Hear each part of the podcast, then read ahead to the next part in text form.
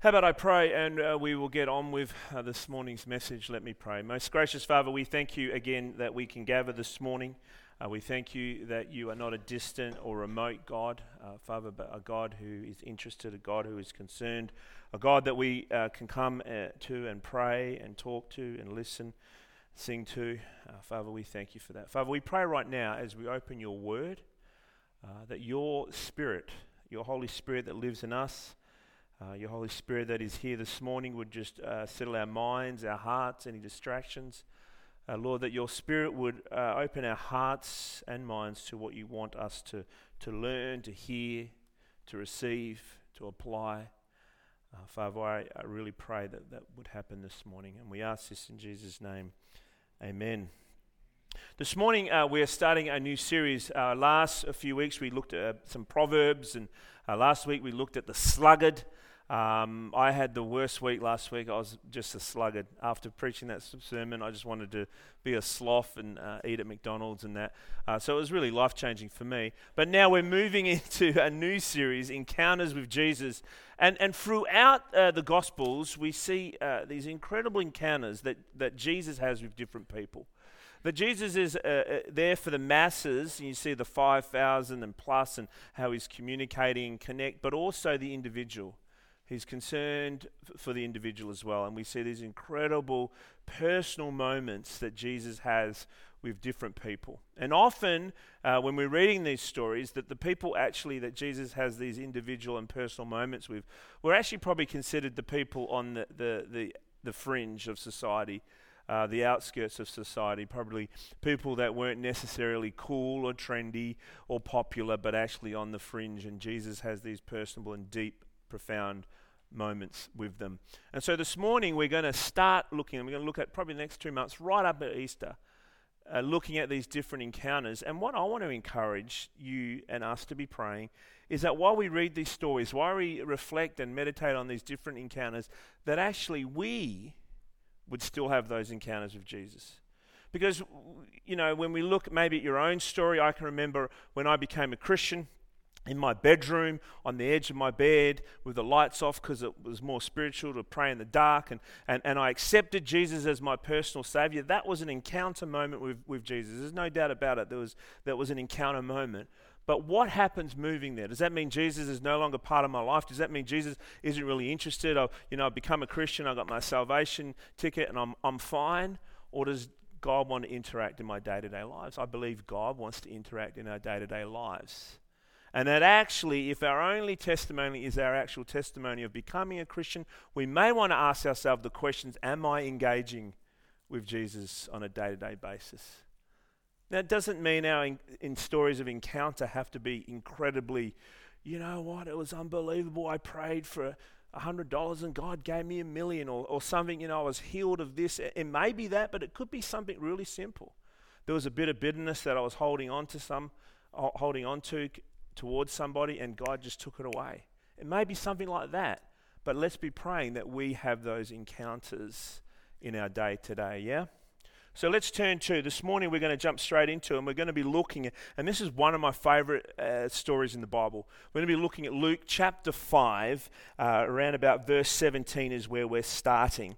Now, Jesus, the context here, Jesus has already done some trips. He's gone up to, uh, to Galilee and he's preached, and, and uh, he's, he's quite popular. People are flocking to see Jesus. They want to know about this Jesus. They want to have an encounter with Jesus already. His, his teaching is different, he, he, the way he talks about God is different. He's performing miracles, which is a little bit different as well. And, and people are asking the question who is Jesus? Even who he claims to be, it's different. Uh, and so he's doing this. He hasn't got his disciples by this point, not all his disciples, hasn't got his whole team together. He's got a few together. But already at this point, he has upset the, the Pharisees, he's upset the, the religious teachers, the religious leaders of the day. They're concerned and they want to almost catch him out. They want to snuff this guy out because of the things he's doing, maybe the popularity, but also the things that he's saying. And so that's the context of, of the story. And so here we are. We pick it up here in verse 17, and, and this is what it says. It says, One day, as he was teaching, Jesus was teaching, Pharisees and teachers of the law who had come from every village, Galilee and from Judea and from headquarters, Jerusalem, were sitting there. So already that's a bit of a hint that, that Jesus is, is causing a bit of a stir, a bit of a storm. The Pharisees and the religious leaders are coming from everywhere to hear what Jesus is saying. And actually, we know that there's a sense of active opposition against Jesus. We want to stop this Jesus fella. So they come from uh, Jerusalem, they're sitting there, and, and then it says this And the power of the Lord was present uh, for him to heal the sick. Now, that's a really, really interesting statement. I'm not going to try to explain it because I'm a little bit unsure what that even means in some ways. Uh, we know that Jesus is, is God, but Jesus is fully human as well. It's this, this deep theological word called the hypostatic union. Did that impress you? It's a, it's a really hard word to understand. It's this theological term. But, but God is fully, uh, Jesus is fully man, but he's also God, a fully God. He emptied himself as, as his man. And, and there's a sense here that he is operating as a human led by the power of the Spirit. Okay, led by the Holy Spirit. It says here that, that the power of the Lord was present on Jesus to heal the sick. Then the, the bulk of the story here. Some men uh, come carrying a paralytic on a mat, a paralyzed man, and try to take him to the house uh, to lay him before Jesus. This account is in of Matthew as well as Mark. In Mark, it says there was four guys that had a mate who was paralyzed, and they wanted to take him to see Jesus. They want their mate to have an encounter with Jesus, probably, obviously, to be to be healed so he could walk. They know this Jesus guy heals people. Let's take him to Jesus. And so they take him to Jesus. And then it says there, when they get there, verse 9, it says, when they get there, they could not find a way to do this because of the crowd. Again, Jesus has got this, this almost pop star following. People are flocking to Jesus. We read here already that the religious people and the Pharisees have got the best seats in the house. They're sitting around Jesus as he teaches. They're right front. They're taking up all the good seats. That, that in Mark's, I think it says they're flowing out of the door. There's no room. It's packed because everyone wants to have an encounter with Jesus or everyone wants to hear what Jesus is saying or see what Jesus is doing. These four guys want their mate to have an encounter with Jesus, they take him, they have to carry him, okay, to, to get him to in front of Jesus, but what happens? It's full. Now, think about it, for most of us, we'd be like, unlucky, we didn't get here early enough. Should have caught the bus or should have done we should have left half an hour earlier, but we're not getting in. Take him home, let's try again tomorrow, you know? But they don't. Look what they do. They persist, it says. When they could not find a way to do this because of the crowd, they went up on the roof and lowered him on his mat through the tiles in the middle of the crowd, right in front of Jesus. Now, we, we probably know this story, and you would have seen this story in kids' ministry and the little pictures, but this is, this is actually incredibly courageous and a step of faith by these guys and also the guy on the mat. Not that he's got much choice; they pick it up, but he's not going to run away. Uh, and, and, so they, they climb up. There would have been stairs up to the, the side of the house, onto the roof, and they would have started digging around. There's, there's tiles, clay, and there's dirt, and there's dust. Think of this room. Imagine if someone started to dig a hole in this roof here. It's going to start to make some noise, isn't it? and people are starting to look up and dust is falling on people's heads and dirt and, and then once they open it up what, what would shine through light. There's no power. They probably had there's light, natural light coming in. But light would have come down and be like, who is that? The Pharisees, the teachers, even people there, like, you're interrupting the show. What's going on up there? But these guys don't care. They want their mate to have an encounter with Jesus. And they'd have to get that hole big enough to fit someone through. So it wasn't like a, they, they made a mess up there. They made a mess up there. They made a heap of noise and then lowering this poor guy down, balancing him down right in front of Jesus. Imagine someone coming right here onto the floor. What would we do? We'd ring the police. There's someone on the roof. What's going on? We would, wouldn't we? And I want to suggest that the reaction of the people there probably would have been similar. Maybe not ring the police, but what is going on? Who are these guys? Someone stop them dust and all that kind of stuff. But they persist. They could not find a way to do this because of the crowd. They went on the roof and they lowered him on his mat through the tiles in the middle of the crowd, right in front of Jesus. Here's the first point I want us to, to kind of glean from this text is uh, these guys, they do whatever it takes for their mate to have an encounter with Jesus. I remember when I wasn't a Christian, I had friends or, or people who, who were Christians, and they did whatever it took for me to have an encounter with Jesus. If that meant picking me up and taking me to different places, or we, I, I, became a Christian through, through sports ministry, through playing basketball, and they would take me to training and pick me up, and nothing was too hard. Now they did it; they were loving. There was nothing wrong. You know, they weren't trying to manipulate me or anything. They just it was nothing it was too hard. Why? Because they wanted me to have an encounter with Jesus. These guys are going to do whatever it takes for their mate to have an encounter with Jesus. And maybe you can think and relate to your own story that you had uh, people around your life who did the same thing. They did whatever it took for you to have that encounter with Jesus.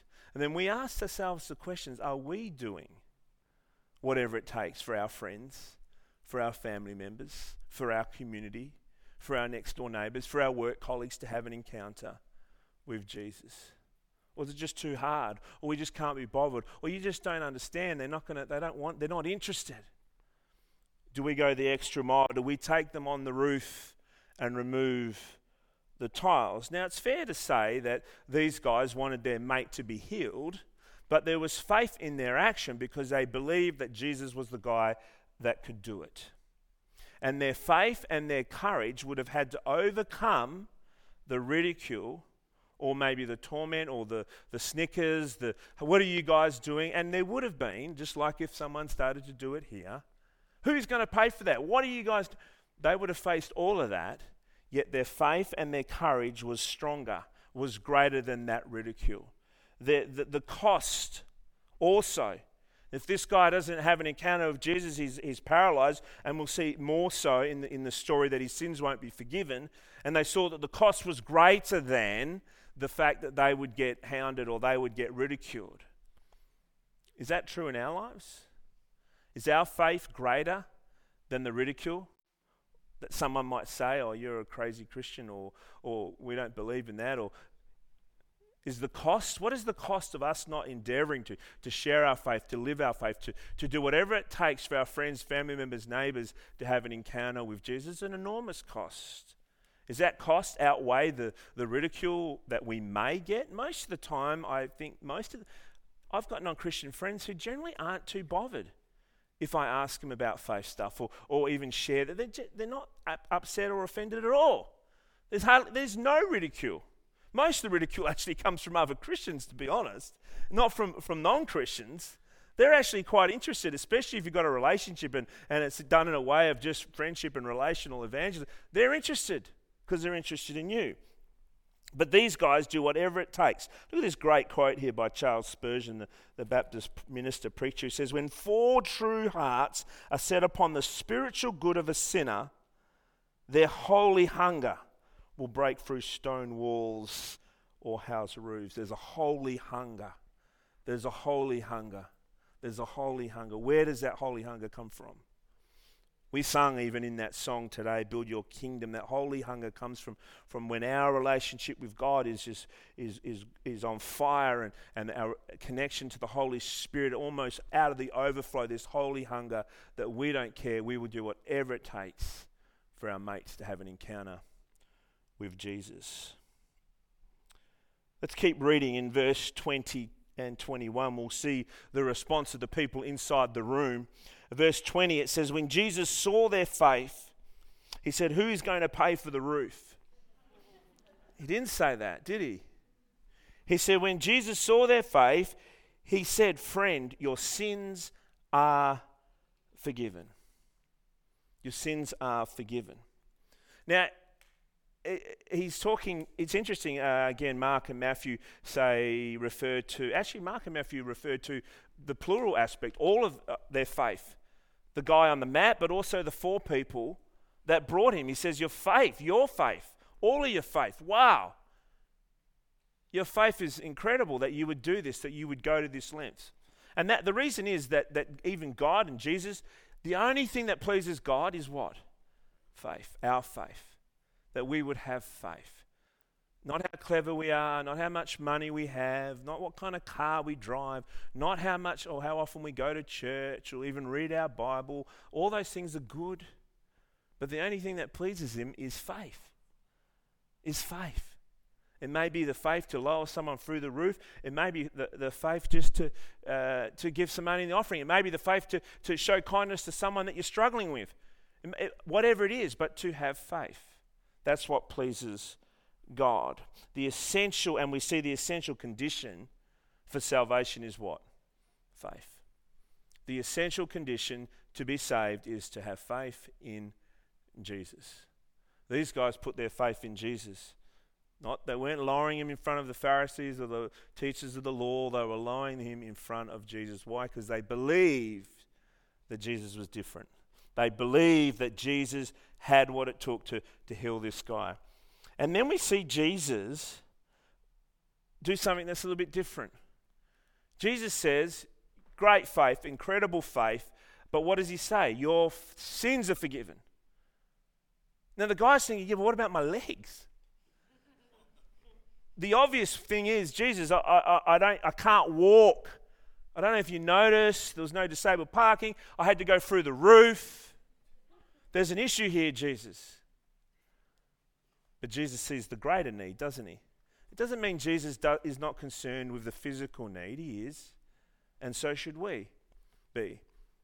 But right here, Jesus sees the greater need, the spiritual condition. Our main problem, all of our problems root, come from this, this issue of our sin, doesn't it? And so Jesus sees the sin problem, and Jesus deals with the greater problem initially. And he says, Your sins are forgiven. Jesus begins by dealing with the man's greatest need, what not what the paralyzed man thought was his greatest need. And everyone would think the same. If that was me, when I get a sore tooth, I'm like, Jesus, heal it, please, heal. Here's a poor guy who hasn't walked. Of course, he's thinking that's my greatest need. And again, I don't think there's anything wrong with that. He can't walk, he wants his legs back. He wants to be able to move and run. But Jesus sees his greatest needs, and his greatest need is the spiritual aspect that your sins need to be forgiven, and he forgives him for his sins because of his faith. And I want to suggest, even if it's a little bit misguided, because he came to get what? Healed for his sins. Uh, sorry, healed his legs. He got way more than that. He got something so much more than that salvation through Jesus Christ. Jesus says your sins are forgiven. We know that it's our sins that separate us from God. If you've been coming to church or you, you, you know that the aspect of how we've turned our back on God and, and in between us and God is this barrier, and that's the sin barrier. So let's say, let's say that's God up there, and you know, God is everywhere, let's say God is there and, and we are here, and, and this is me, and, and everything, my sin is in this book. It would be a little bit smaller than that.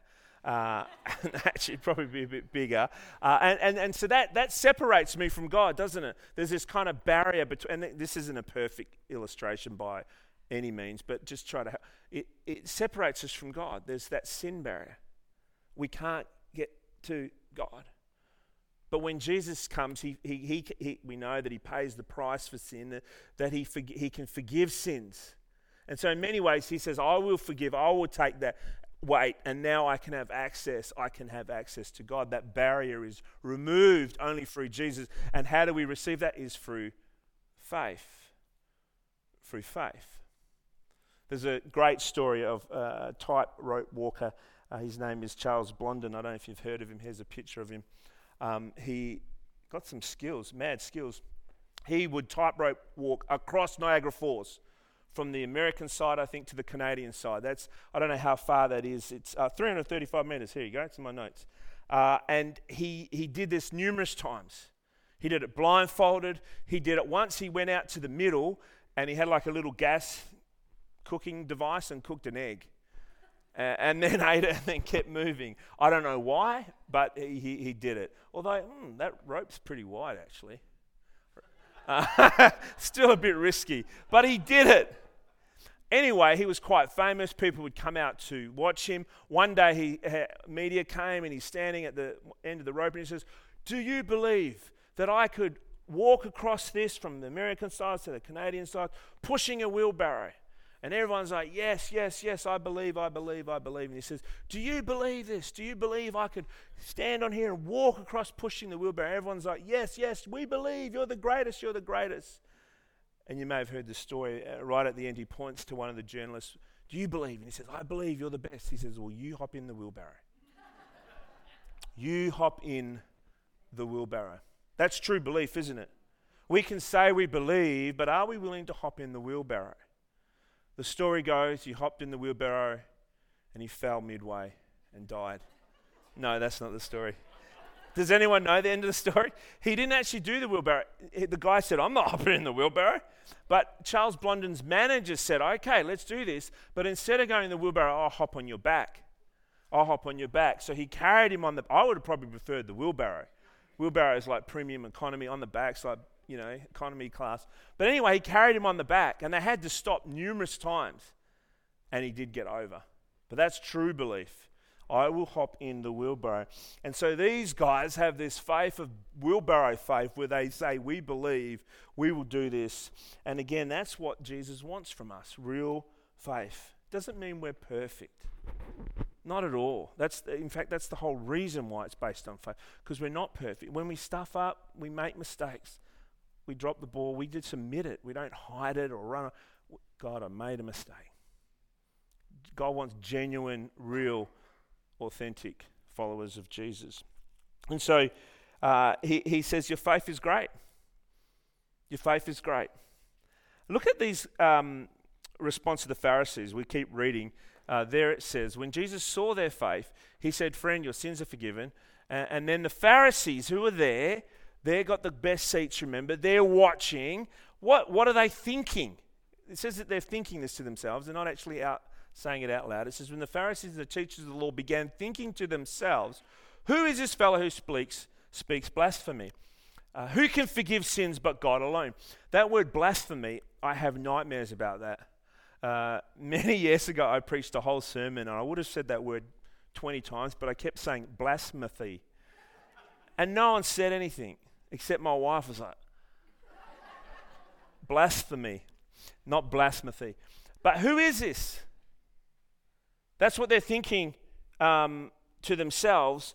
And, and in some ways, again, they're probably thinking, yeah, who's saying this? Because only God can forgive sins. Only God can forgive sins, no one else just God. So they're saying, you know, people say that Jesus never claimed to be God. Here is an example where Jesus claims to be God.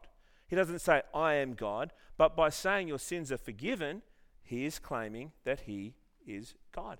The reaction of the Pharisees and the teachers of the law is evidence that he, they know that he's saying he's God, because only God can forgive sins. And also, there's a link here in Jewish thought that um, when someone is someone is sick, uh, or, or has an ailment or disease, it's because they've sinned. Because they've sinned or someone in their family has sinned. And that's why they're sick, or that's why they've got a problem, because they're, they're sinful or someone in their families. Now, Jesus pushes against this and says, No, no, you got it wrong here. But they claim, they know that Jesus is claiming to be God. And this is, again, a question we all have to wrestle with. Who is Jesus? Who is Jesus? The Pharisees had to wrestle with this. Everyone has to decide who is Jesus. You do. If you, if you don't, if you think you're not deciding, if you say, oh, whatever, it doesn't matter, you actually are. If you're not for Jesus, you're actually deciding that he isn't who he said he was. And so the, the Pharisees, the teachers of the law, are wrestling with this. Even when they see the miracles, they can't bring themselves to think, you know what, this guy is actually maybe who he said he is. They struggle, there's a hardening. But all of us have to decide who is Jesus. Lots of different perspectives when it comes to Jesus, isn't there? Lots of different opinions and thoughts. Uh, some people say he's a, just a, a, great teacher or a prophet. Some would say he's an incredible man and uh, who lived a moral life. Uh, some people would say actually Jesus is just a myth. But even then, most even atheists, um, strong atheists, believe in a historical Jesus. They don't believe that he's God and they don't believe he performed miracles. But it's very hard to argue against a historical Jesus in the fact that there was a man who lived in Israel 2,000 years ago. Uh, but some people just say, you know what, he's just a good teacher, a, a good moral guide, you can say. And then others will say, well, what does it even matter? All religions are the same, all roads lead to the same thing. But actually, that isn't quite the case, especially when it comes to Jesus. Because most religions and most faiths have a different view or a different opinion on who Jesus is and what role he plays. If you ask someone who's a Jehovah Witness and you say, Who is Jesus? Uh, they will say that uh, Jesus is a created being, uh, that he's actually the Archangel Michael. A little bit different to the teaching of what the, our Bible would say. If you ask a Mormon who is Jesus, they would say that he's not eternal God, uh, but a polygamous man who was the half brother of Lucifer, uh, okay, that became one of many gods. So they can't all be the same, can they? If you ask someone who's a New Ager or someone who, into the New Age movement, lots of different opinions and, and, and views on who Jesus is. Uh, many would maybe take the view of one of their main teachers, uh, Deepak Chopra, who's a New Age uh, Chopra, who's a New Age teacher, and this is what he says. He says Jesus, uh, we see Jesus as a state of consciousness that we can all aspire to. Scientologist. Who are some famous Scientologists? Tom Cruise, John Travolta. I can't believe that. Off Grease, he was great in that movie. Um, but but that's a that what, what's their understanding of Jesus? I don't know what this means. Uh, this is a quote from a book by Gerry Breshears where he talks about Scientology, and they say that Jesus is an implant forced upon a, a thetan what, not sure what that is, about a million years ago. So I don't know what they're talking about, but they have a view of Jesus. He's an implant forced upon a thetan. Baha'i faith, have you heard of Baha'i? Okay, they're very uh, encompassing of all faiths, uh, but they see Jesus as a manifestation of God, meaning more of a reflection, like a mirror reflection of God, uh, but not fully God. And in fact, they see him as being inferior to Muhammad. Uh, the prophet of Islam, and actually inferior to their prophet, Buhala, which is the prophet of Baha'i. So, yep, he's a manifestation of God, but not as superior as Muhammad or Buhala. Buddhism, uh, they say that Jesus is not God, uh, that Jesus is more like a Buddha himself, an enlightened individual. Hindu religion, lots of views on Jesus. Uh, Hinduism has millions of gods almost.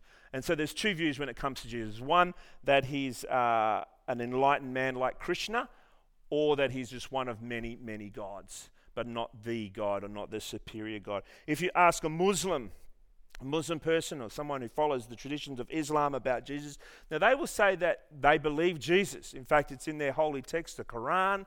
It talks about Jesus, it talks about the birth of Jesus, um, but Jesus is not God. They'll be very clear to say that Jesus is not God. And in fact, they, Jesus was a good man, incredible uh, prophet, but he is not, he's inferior to the prophet Muhammad. Interesting as well, if you were actually to ask uh, a Muslim person, uh, did Jesus sin?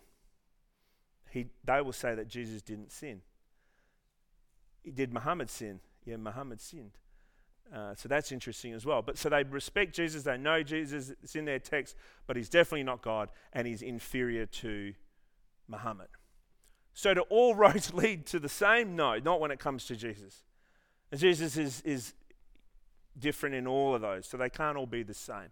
Generally, most people say that Jesus is a good teacher, good moral person, lived a, a reasonable life. Um, we seem to forget that he started the largest movement the world has ever seen. So he must have been more than just a good teacher. C.S. Lewis talks about um, that Jesus is either three things when it comes to deciding who Jesus is. One, he's either a lunatic, uh, as in uh, he must be nuts, going around claiming to be God. If anyone come to us today and, and said they were God, what would you say they were? A lunatic. So fair call. So, so is, is Jesus a lunatic? You know, is he crazy? Uh, but then you look at Jesus' teachings, they don't look like the ramblings of someone who's lost it.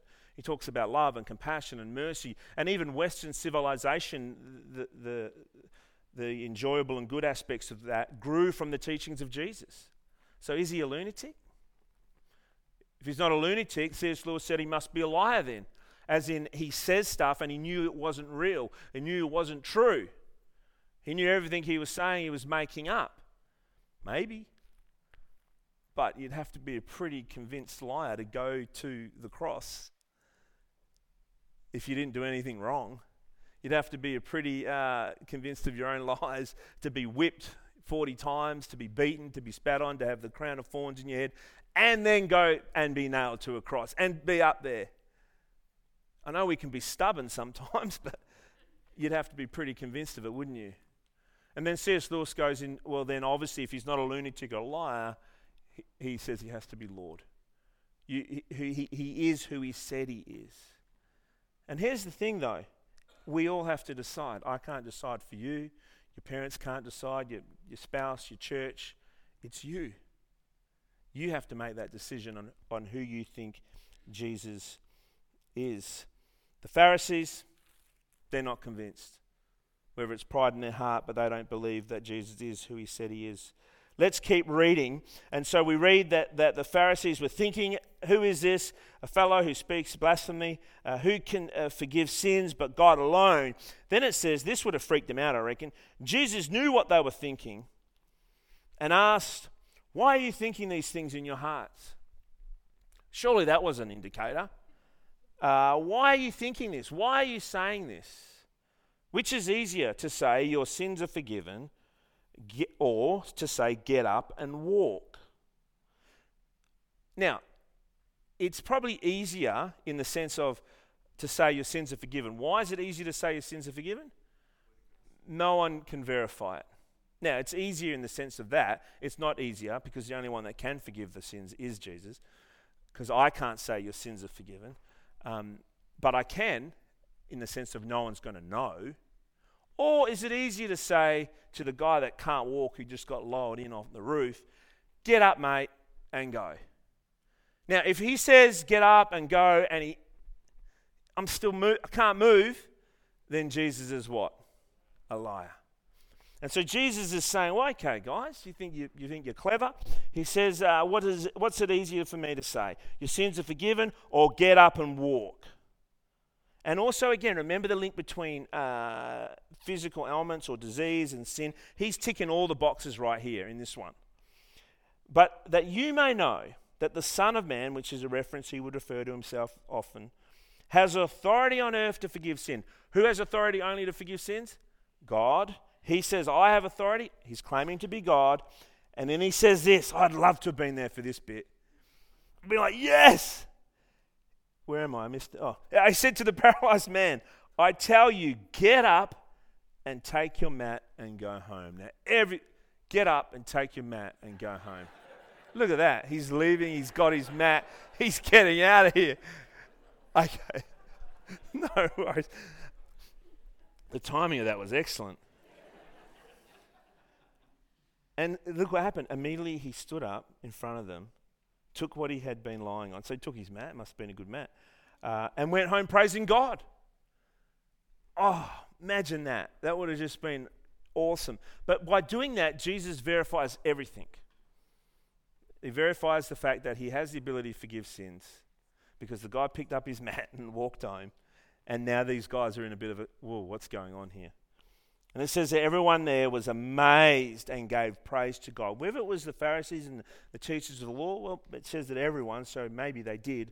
And it says they were filled with awe. When's the last time you've been filled with awe with an encounter with Jesus?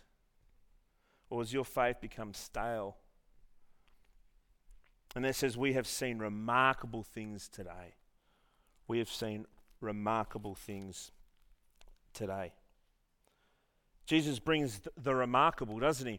Um, I, I, my wife and I don't want to share her story; it's her story to share. But quick oversight, overview of her story. Um, she grew up in a non-Christian family, similar to me, but a single mum, and uh, her her story is a remarkable story. Uh, she went to a Sunday uh, youth group where they used to pick you up in a bus in Lockridge. You can't pick up kids in a bus anymore, uh, but the Panel van. It was a panel van, even worse. Uh, they used to pick up all the kids in Lockridge in a panel van and take them to youth group. and they would do games and teach the Bible. And, and uh, my, my wife, who was about 10 or 11, her and her brother, they became Christians uh, going to this youth group. Now, went back home, told the mum, mum's, what are they teaching you? You know, I don't know about this Jesus stuff. So she says, I need to find out what they're teaching. So she started going to the youth group as well to hear about Jesus. She becomes a Christian as well. Gets better. This story is incredible. It's a remarkable story. Uh, the, the person who was running the youth group was a, a middle aged guy who used to be an alcoholic, who was divorced, split up with his wife, and life, almost died several times. Became a Christian. His life radically transformed to the point where now he's driving a panel van with telling people about Jesus, taking kids to youth group. My wife becomes, a, she becomes a Christian, brother becomes a Christian, her mum becomes a Christian. She starts dating the youth group leader, and now they're married. becomes her stepdad, incredible dad. Uh, what an remarkable story of how Jesus works. Now, I'm not encouraging Jason or the youth to start driving panel vans around picking up kids, but God, it's just a remarkable. If you were to say that would happen to that whole family, incredible, hey? Remarkable story. Remarkable. God brings the remarkable. Last point that we get from this, and this is a bit challenging maybe. In what ways are we getting in the way of people trying to have an encounter with Jesus? You could probably argue that the Pharisees, maybe, and the religious teachers and the teachers of the law were actually getting in the way. They took up all the room, didn't they? There was no room in there because all the religious people were wanting to critique this Jesus fella. Now, I'm not saying that there needs to be there needs to be sound teaching and sound understanding. There's all that kind of stuff. We need to do that well. But think about it. What ways are we getting in the way of people trying to have an encounter with Jesus? It may be even people in our congregation now with legalism. I, I don't know if I shared this story. When I became a Christian, uh, out at Kelmscott Baptist. And it was a great church, but I, I, started going to church, and one of the first weeks that I went, I wore the, did I tell you this shirt? I wore this shirt, beautiful silk shirt, a little bit Italian, but it was nice. And it had lots of bright colours, and the pastor called me in and said it was too bright for church. no, I kid you not. Where's Mark Taylor? He's got, he, he called me in. He called me in and said, You probably don't want to wear that shirt to church. I just, I, so I wore a brighter one the week after because I thought, nah. But, but like, and again, I don't know if he was being, he was a good man, but that could have stopped me. I don't know. You know, there was nothing in the Bible that says don't wear a bright shirt to church. But, but it could have stopped me, couldn't it?